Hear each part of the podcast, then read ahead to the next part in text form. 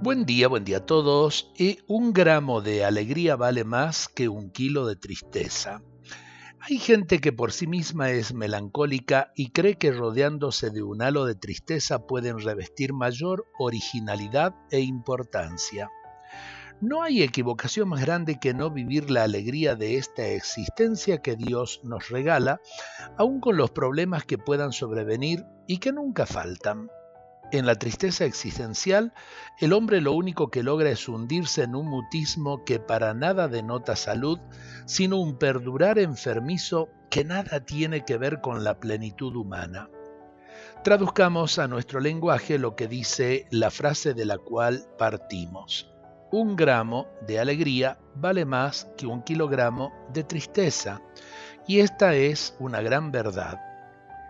La alegría cambia no solo lo que somos, sino también a quienes nos rodean.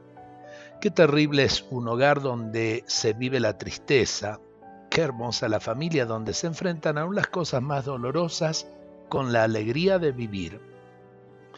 No podemos ser ingenuos de no darnos cuenta que existen problemas, pero estos se resuelven de un modo diferente cuando se tiene el gozo en el corazón. Cuando esto sucede, hay energías para poder seguir luchando. Pero cuando no es así, la cercanía de la derrota y el desánimo se convierten en una realidad palpable.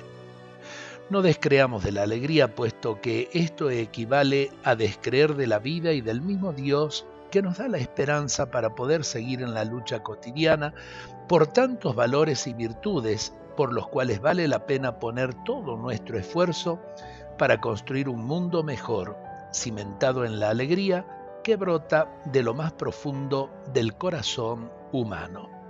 Sin duda, vale más un poquito de alegría que una montaña de tristeza.